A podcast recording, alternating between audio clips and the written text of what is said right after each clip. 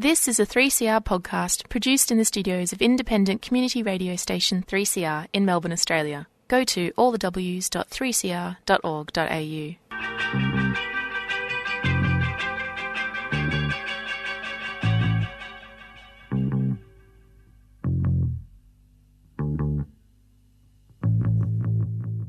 The Cure there forest front in your face on 3CR with James. Great show today, up real soon. Cameron Bloomfield joins me in the studio from Rainbow Rights. At 4.20 I'm talking to Neil Pharaoh all about Brunei's shocking death penalty. And at 4.40 Sam Elkin from Thorne Harbour and St Kilda Legal Service joins me in the studio to talk about their submission to the Human Rights Commission's inquiry into uh, sexual harassment at work. Joined in the studio by Cameron Bloomfield. Cameron is from Rainbow Rights. Welcome to 3CR. Thank you. Tell us about Rainbow Rights and Advocacy. It does great work for queer people with intellectual disabilities. Yes, it does. Um, Rainbow Rights is a unique group. It's uh, desi- it's for people with intellectual disabilities. We um, get together and meet every fortnight uh, to discuss issues and br- how to bring our message out to the community. We actually just met today, so um, it's actually um, it's uh, the first ever uh, self advocacy group for people with intellectual disabilities within the LGBTIQ community in Australia.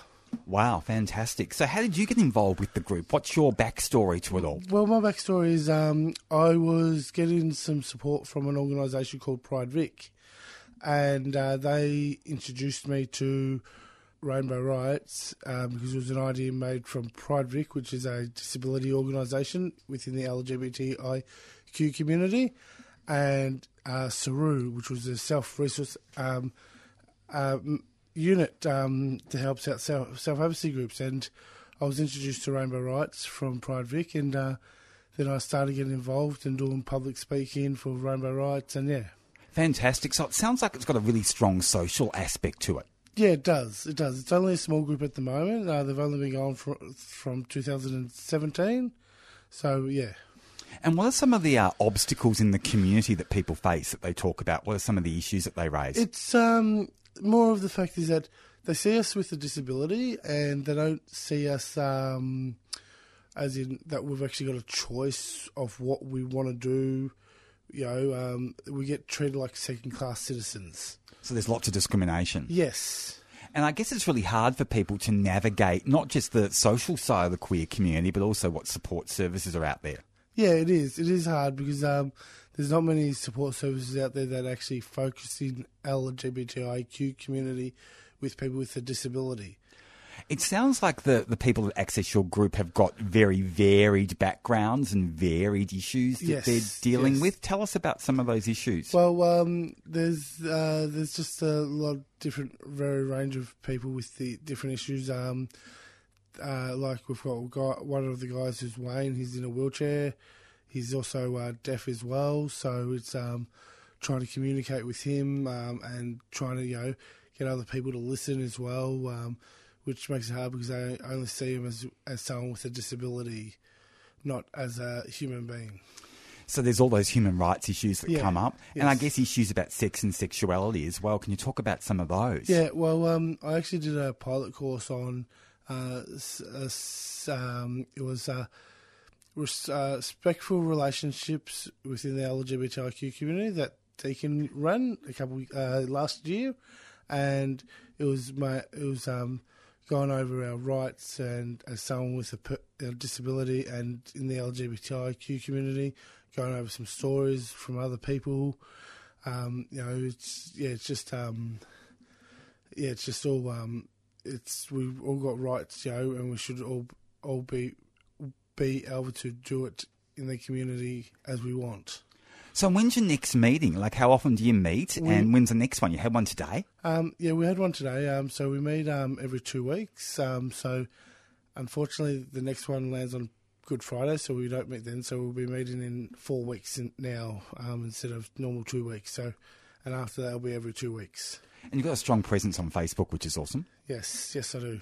Now, uh, I was really impressed by the clip that you guys have produced with the Rainbow Rights song. Can you tell us a little bit about that? Tell us about the video and tell us about the song and how it all happened for you. Yeah, well, um, we um, We had Saru help us a bit. Um, they had the funding to to help us fund for the song, and we um, contacted a guy by the name of Phil from Wild at Heart, and he come sat with us on long, extensive days and with um, doing uh, getting our words out. You know, so we'd tell him what we thought, and he would write them down. And so Because you guys are singing in the clip. yes, yes, yes, we are. And look, I haven't seen all of the clip. Are you in it? Yes, I am. Fantastic.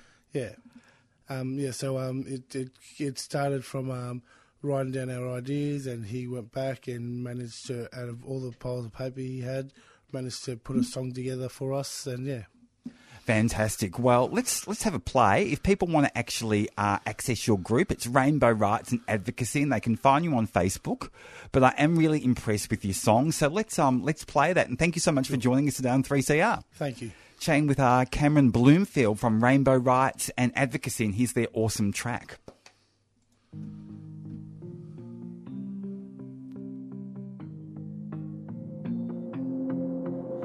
I'm sexy and I'm proud. Me and my partner turn up way up loud. He doesn't care how I look or that I'm a man. I'm sexy and he gets me the way I am. This is me for all the world to see. The way I am is who I'm meant to be. I got the right to love anybody. Living is free. Living is wild and free. I'm proud of the body I was born in. It's taken me years to say. I've got lots of love left in it. And I'm free to choose the way I play. This is me for all the world to see. The way I am is who I'm meant to be. I got the right to love anybody. Living is wild and free. Living is wild and free. I don't feel equal yet. When you only see a disability. When I got me got a way to go. Till I celebrate my sexuality.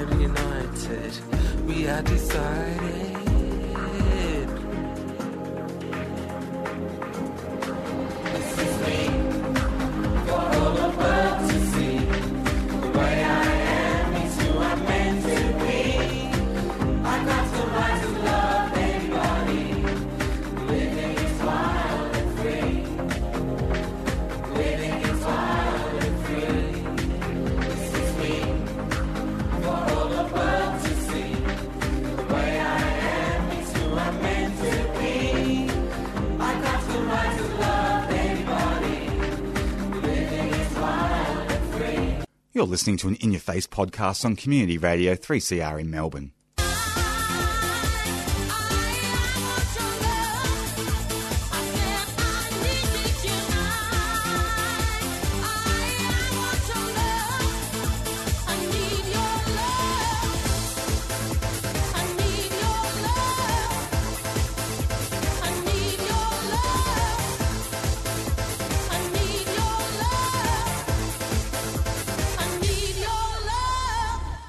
I Need Your Love. 22 after 4, you're on In Your Face on 3CR with James. Well, this week, Brunei's government brought in the death penalty for men who have sex with men. On the line, I have Neil Pharaoh, who is an activist and uh, a politico, former candidate for the ALP, and he's actually put a petition up urging the Australian government to ban Royal Brunei Airlines from this country. Welcome, Neil. Welcome to In Your Face. Welcome. Thank you for having me. I wish it was under better circumstances. Neil, what do we know about the backstory about why Brunei's government has brought this hideous law in? So the interesting side of Brunei is it is one of the last remaining full dictatorships in our region, and the Sultan has been in charge uh, of Brunei now, I think, for over 40 years. He's the second longest serving absolute monarch uh, in the world and second longest serving monarch in the world. And he's trying to cement his claim on his future and legacy. And, and while these laws were passed originally a number of years back, uh, it was only last week that the local government announced that they're coming into force. And they came into force, I think, on the 3rd of April, so two days ago. And there's some pretty horrific uh, aspects to this. It's not just for gay sex, of course, there's some other uh, issues as well, some other penalties. Can you tell us about that, particularly around abortion, for example, and adultery? So there's quite a few offences that have now led to the offence of death by stoning. So death by stoning takes approximately uh, an hour for most people to die, and the offences that include that is uh, extramarital sex. So if, if, a heterosexual couple has had sex outside of wedlock, uh, if a female has had an abortion, um, obviously gay sex or, or LGBTI sex, there's also a number of sodomy offences that extend into the, what is the trans and intersex community and rules around that as well. So what we're seeing is a very, very harsh uh, law and brutal law brought in that impacts not just LGBTI people but single women, um, people, women who are out of wedlock, and, and other members of, of the community. The Australian government, of course, has condemned this law. How would you rate their response? Has it been strong enough?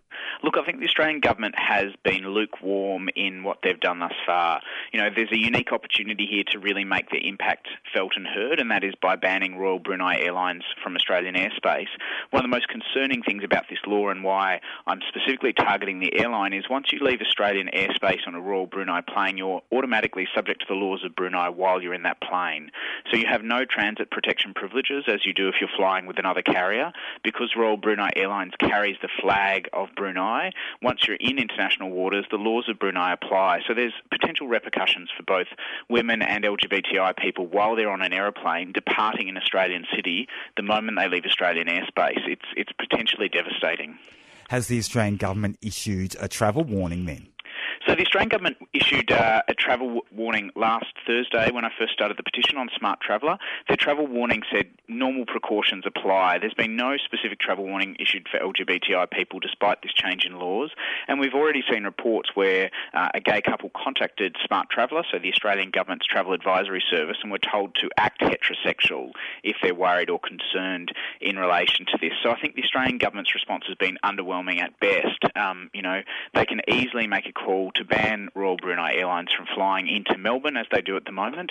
And Royal Brunei Airlines is also scheduled to commence flights into Brisbane in June this year. You know, it's a simple decision. It makes their voice heard and known, and it's an airline that is both owned by the Sultan and when you're travelling in it, you're subject to the laws of Brunei. Sounds like the Australian government's completely behind the eight ball. It sounds very easy for them to, in, you know, to inflict this ban, if you like. Why do you think they're dragging their feet? What, what Look, kind of rationale can you come up with? I can't think of any rationale. The minister responsible is also the Deputy Prime Minister, Michael McCormack. He's had a less than ideal record on LGBTI rights, and, and I think a lot of uh, listeners and, and people who've read or involved in policy and, and, and advocacy around equality know of Michael McCormack's prior comments in relation to LGBTI people, um, but he could really and simply pull his finger out and uh, remove the ability of the airline to fly to Australia, and that would protect infinite thousands of Australians who could potentially board that plane in Australia and be arrested on arrival in Brunei with a potential sentence, including stoning to death.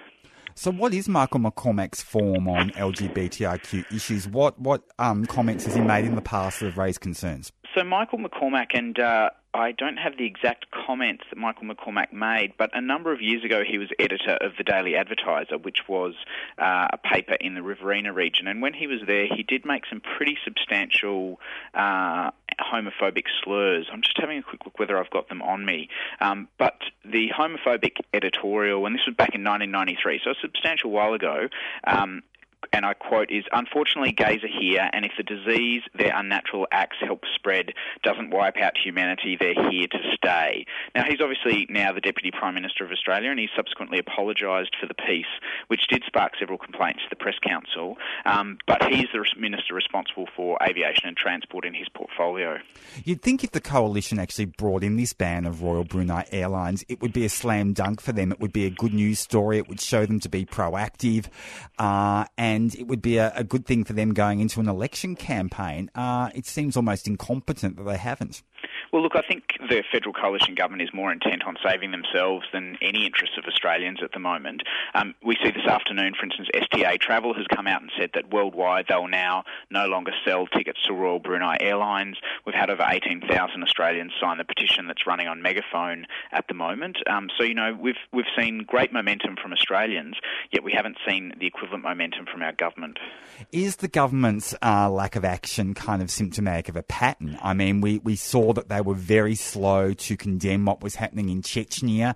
Uh, their response uh, was, in fact, very weak, weaker than what it's been in relation to Brunei, even.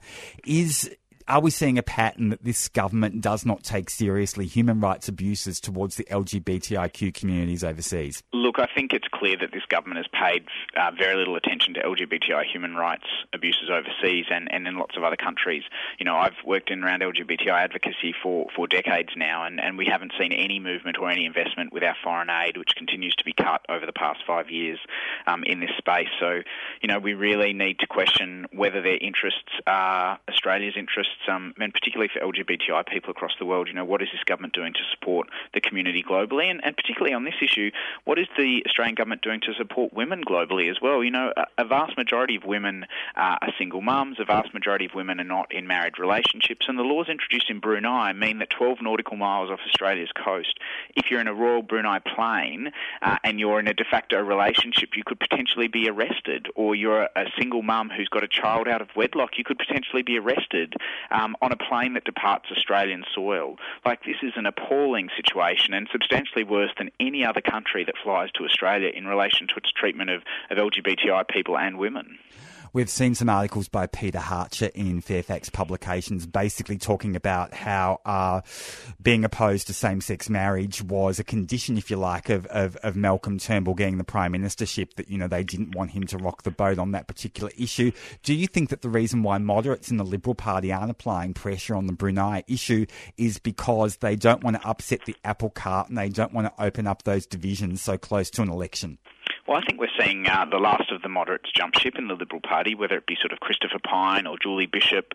Um, you know, say what you will over the politics or, or, conviction of, of their views. At least Christopher Pyne and Julie Bishop had a history of standing up on LGBTI rights, um, if and where they could. And I, I, just don't think there's any moderates left. So it's a, a case of you know rats jumping a sinking slip ship, and uh, nobody with the conviction of values to stand up and do something so simple. You know, banning Royal Brunei Airlines cost the Australian government nothing. This is a, a zero cost activity. Um, you know, if they want to argue the economics of it, it actually helps other airlines which are paying tax in Australia benefit, you know, Virgin, Qantas, and other players. You know, there is no potential loss for banning an airline operating in Australia that um, is so barbaric, that is owned by the Sultan of Brunei, and, and could have devastating consequences on, on many Australians, you know, women and the LGBTI community. Are you calling on Australians to boycott travelling to Brunei? Absolutely. I think it's in Australia's best interest not to engage in any form of trade or activities with Royal Brunei. These laws are barbaric. Um, they have a substantial impact not just on the local LGBTI community in Brunei, but anyone who travels in that space. And this is an airline that is owned by a dictator, and the hotels um, that have been flagged by Ellen DeGeneres and George Clooney are also owned by the Sultan of Brunei. There is a hotel in Australia that's owned by the Sultan of Brunei up in Brisbane Brisbane, um, and I know that hotel has deleted its social media account since we've brought to attention the fact that it's a hotel owned by uh, the Sultan in, in Brunei. So it sounds like uh, overseas, other governments, for example, have had a much stronger response to this uh, Brunei death penalty. Absolutely. If you have a look at the Lord Mayor in London, um, Transport for London has removed all of Brunei's advertising from all transport ads across the City of London. So this is in the tube and on buses um, and on trains across London. So, you know, here's a city where the Mayor has stepped in and said, that's not the advertising we want. We saw overnight demonstrators um, undertake a protest inside the Dorchester Hotel um, in the United Kingdom over these laws. You know, there's other governments that are starting to move, and, and you even just compare the response to New Zealand versus the response to Australia. You know, we still haven't had Scott Morrison come out in any strong way and, and con- condemn what's happening in Brunei.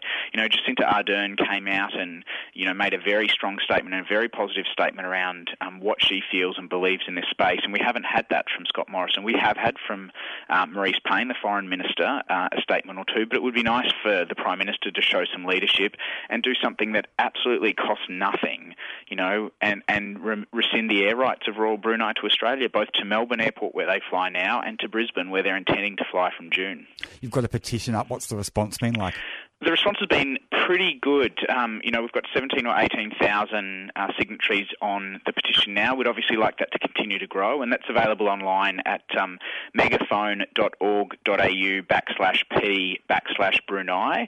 Um, and it's really good to see so many people sharing it on social media, using the hashtag ban Royal Brunei, and just talking and tagging their friends to really make this an issue. And, and if we can continue to do so, we'll get more wins. You know, STA Travel now has banned all sales of Royal Brunei tickets worldwide. That's because of these sorts of campaigns and because of everyone who signed the petition, shared things on social media, and, and got involved. You know, Flight Centre, where's your leadership in this space? And there's a number of travel companies that often march in Midsummer or Mardi Gras, and they were big supporters of marriage equality when it made business sense for them to do so. This is a matter of life and death, and we're calling upon them now to implement a ban on Royal Brunei Airlines as well. Neil, of course, you've run twice for office. You've run twice for the Labor Party for the state seat of Prahran. When will you run again, and will this campaign segue well into a future campaign for you? Look, there's four years until the next state election in Victoria and, and three years till the next uh, federal election. I've been fighting for LGBTI rights and education and equality for sort of 15 years now. Um, so this was something that I felt strongly about and, and that impacts much of our community. And um, despite being a failed politician for my runs in Prahran, uh, it's something that I think uh, good Australians will stand up for and, and, it, and it means something. And, and the support and feedback of everyone getting involved. You know, the fact that STA Travel has come out today and banned Royal Brunei Airlines really shows that by being out there and by advocating and, and a big thanks to everyone who signed the petition and, and shared the stuff on social media, you know, we are making a difference and this will save lives and it will stand up. You know, if you're an LGBTI citizen in Brunei, we're sending them the message that they've got supporters and solidarity all over the world. Um, because while it's bad for us hopping on a plane, um, it's even worse for LGBTI people who live in Brunei. And, and we've got to do our best to make sure that um, their voices are heard and that this sort of uh, barbaric regime is, is called to account. So I don't mean to put you on the spot, but we're not going to see you as a last minute candidate for the federal election, or are we? Uh, I don't even know when the federal election's going to be called, and uh, I haven't uh, planned for that at the moment. So, you know, I'm a, a Labor boy through and through, and, and, very proud to support the work of Bill Shorten. And I think he's got a great team with people like Penny Wong. Um, but as I said, I'm actually going on a holiday in, in a, on a week or two myself. So uh, obviously not to Brunei. I'll be no, no, it won't be to Brunei. I'm heading uh, up to Thailand actually, but uh, um, I'll have a bit of a break and then come back and help and hand out for the election campaign, and, and look forward to hopefully having a foreign minister like Senator Penny Wong, who I'm sure would be much more impassioned on this issue, and hopefully the Labor Party, should they win government um, in May, will seriously consider what we're asking the current Minister for Transport to do, which is rescind the air travel rights for Royal Brunei Airlines. All righty, Neil, great to chat with you. Thanks for your petition. Have a great time in Thailand, and uh, we'll chat again. No problems. Thanks very much, and have a great day. You too. Cheers. Cheers. Bye. Neil Pharaoh there talking about his petition urging the Minister for Transport, the Deputy Prime Minister Michael McCormack, to ban Royal Brunei Airlines from travelling in and out of Australia. It's uh, 4.36 you are on In Your Face on 3CR and here are the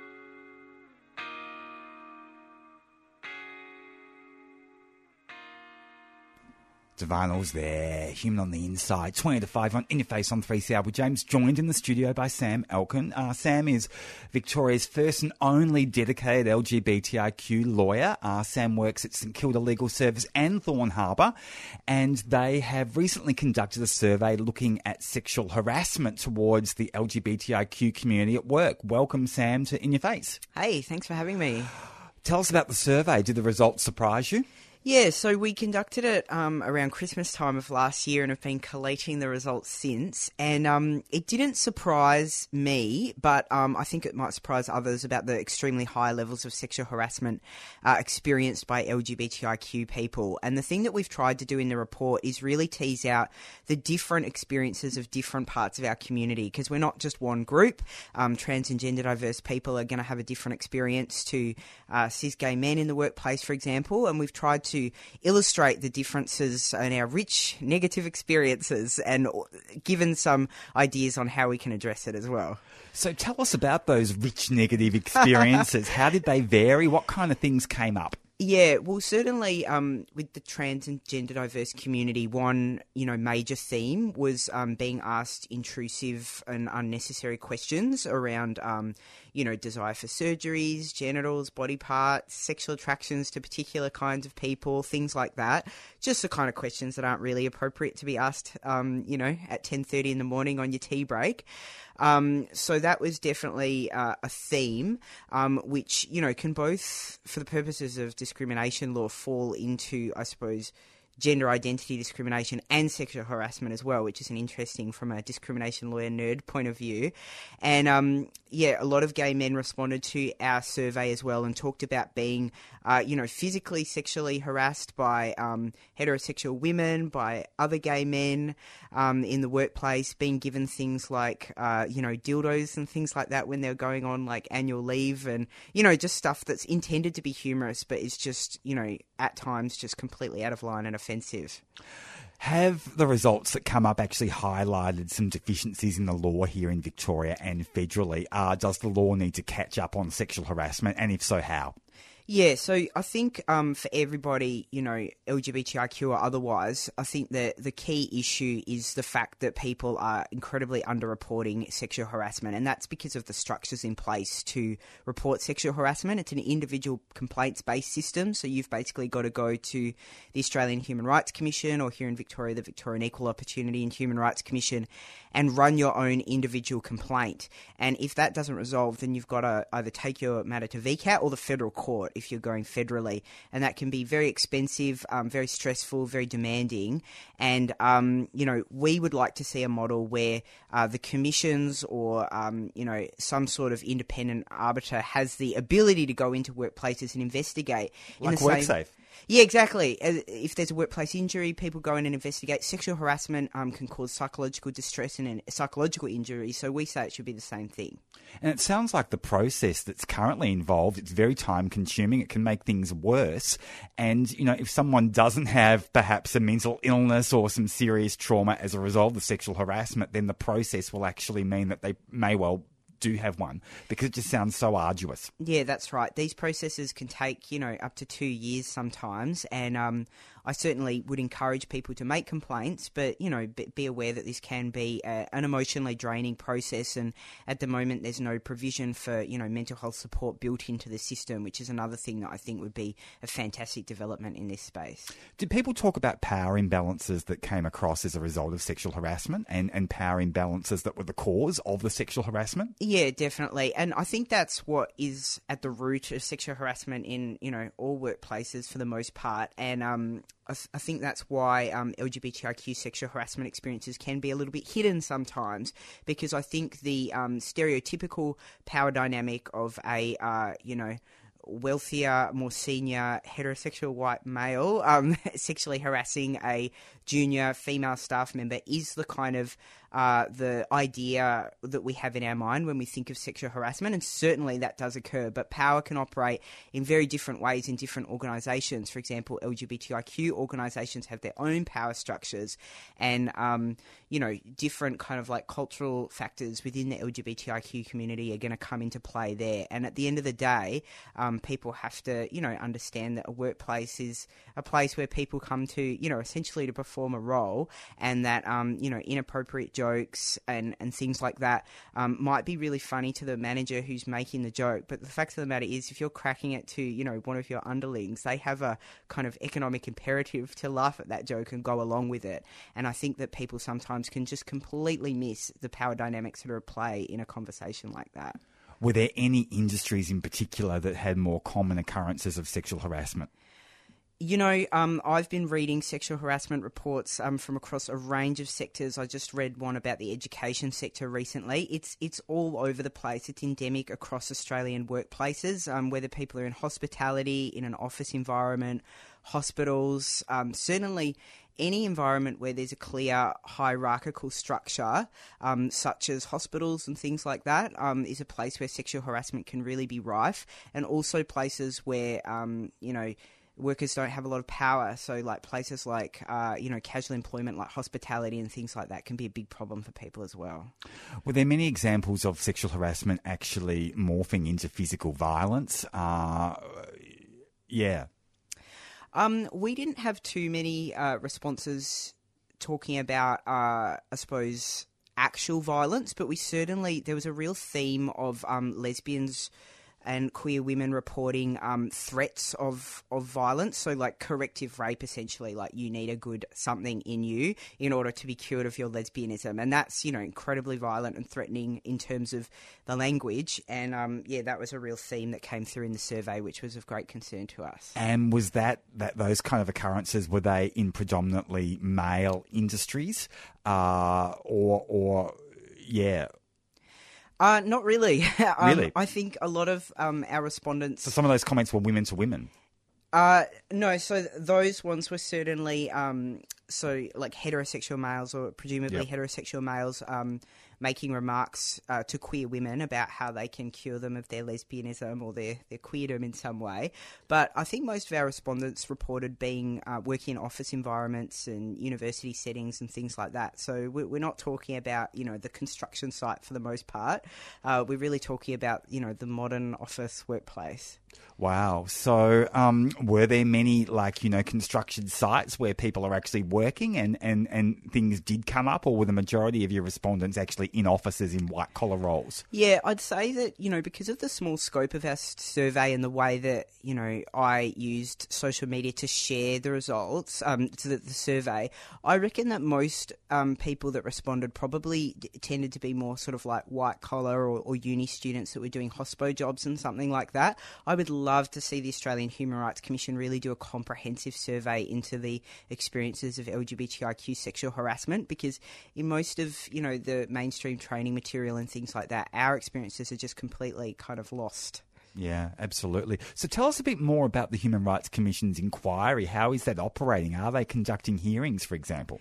Um, so what they did was uh, have a whole bunch of kind of. Uh, you know, forums um, here in Melbourne and Sydney and across Australia, and they focused on different industries and they focused on um, different communities. So I had the opportunity to attend an LGBTIQ one um, at the Victorian Equal Opportunity and Human Rights Commission last year, and that was really interesting. Um, you know, which is what inspired me to do the survey in the first place. Um, there was a very strong um, theme of uh, trans women, for example, who you know experience uh, sexual harassment on the street, also experiencing it in the in the workplace at higher rates, and um, you know a strong desire to not report that harassment because, as we know, um, trans and gender diverse people, I think, are. Uh, Four, four times uh, less likely to be employed than uh, cis counterparts. So, you know, if you have a job, you've got a strong incentive to basically keep your mouth shut, which is a real problem. Do many people report having to leave their jobs because of sexual harassment and then, of course, kind of spiral into like, you know, depression and poverty and issues like that?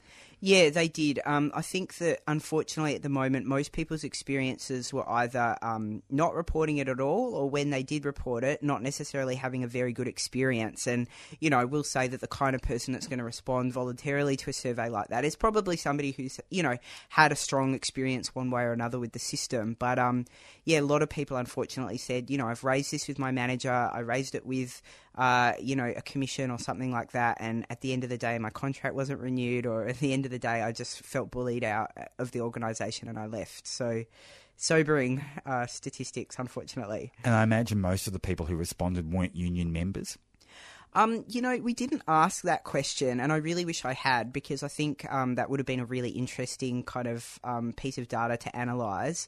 But um, you know, in Australia today at the moment, unfortunately, most people aren't in a union. So I would say that our survey results certainly reflected that as well.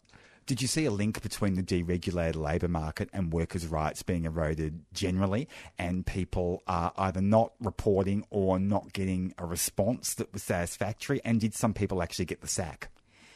Yeah, absolutely. I mean, t- person after person said things like, you know, if I say anything, my contract won't get renewed. I just won't get another shift.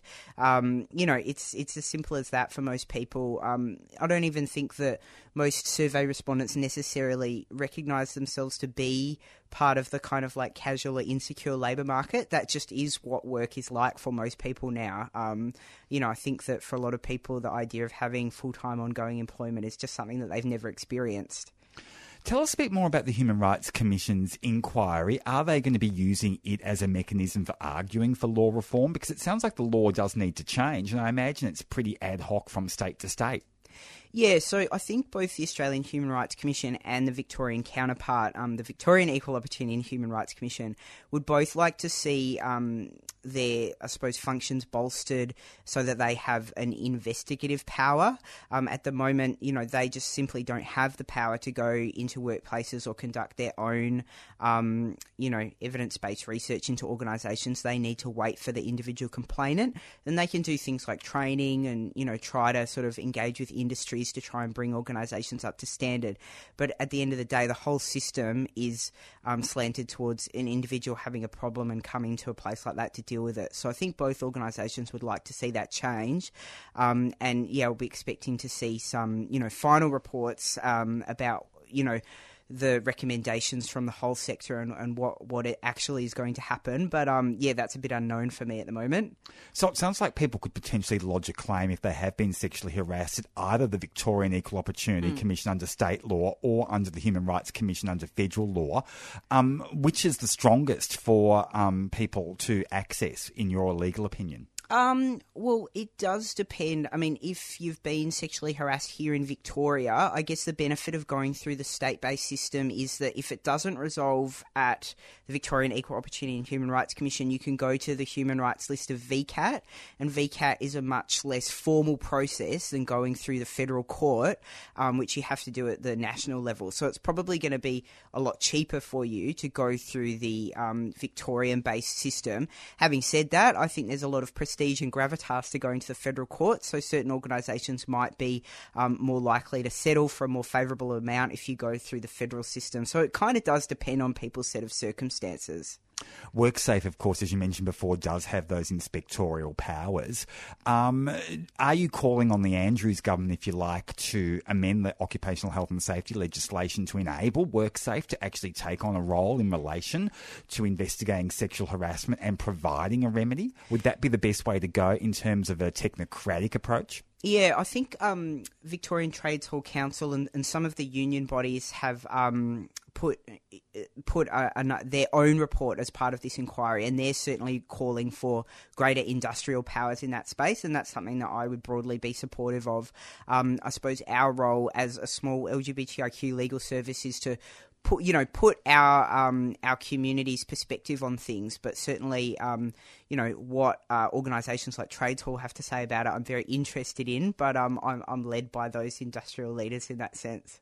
So it sounds like the Victorian Trades Hall Council is being more proactive on this issue than the ACTU. Would you say that's the case? Um, you know, I'm not sure if the ACTU has put a put a submission into it, but certainly I know a lot of unions did put a um, submission into the Australian Human Rights Commission inquiry. So I think it's something that the union movement is very interested in. Um, they're aware that sexual harassment is a union issue that affects their membership as well. So, um, you know, Hospo Voice, I know United Voice has that interesting campaign um, that, you know, includes trying to stamp out sexual harassment um, in, you know, hospitality environments. So I'm really excited about the whole conversation, I suppose, globally um, moving to recognise sexual sexual harassment as being a big issue that society needs to tackle now, and it's not just something that uh, you know women and you know other minority people just have to cop on the chin if they want a job. So, if people want to see your report, how can they access it? Yeah, um, you can jump onto the St Kilda Legal Service website. It's on our policy and research um, sub tab of the website. And um, if you're interested in seeing some of the other reports, um, the Power to Protect joint statement um, that was, I think, organised by Victoria Legal Aid and signed by 100 um, organisations, including uh, queer organisations like Thorne Harbour Health, Switchboard, and Drummond Street Services and St Kilda Legal Service. Um, check that out as well. You can um, just Google Power to Protect with a 2 and Victoria Legal Aid, and it'll come up. And it's a really wonderful document and a bit of a call to arms for change. Absolutely. Sam Elkin, love your work. Thanks for joining us on 3CR. Thank you. Talking to Sam Elkin from Thorne Harbour and St Kilda Legal Service about their report into sexual harassment at work for the LGBTIQ community. It is 5 to 5. You are on In Your Face on 3CR. Here's Milk. Train song. I'm on this train. I'm on this train. I'm on this downtown underground New York subway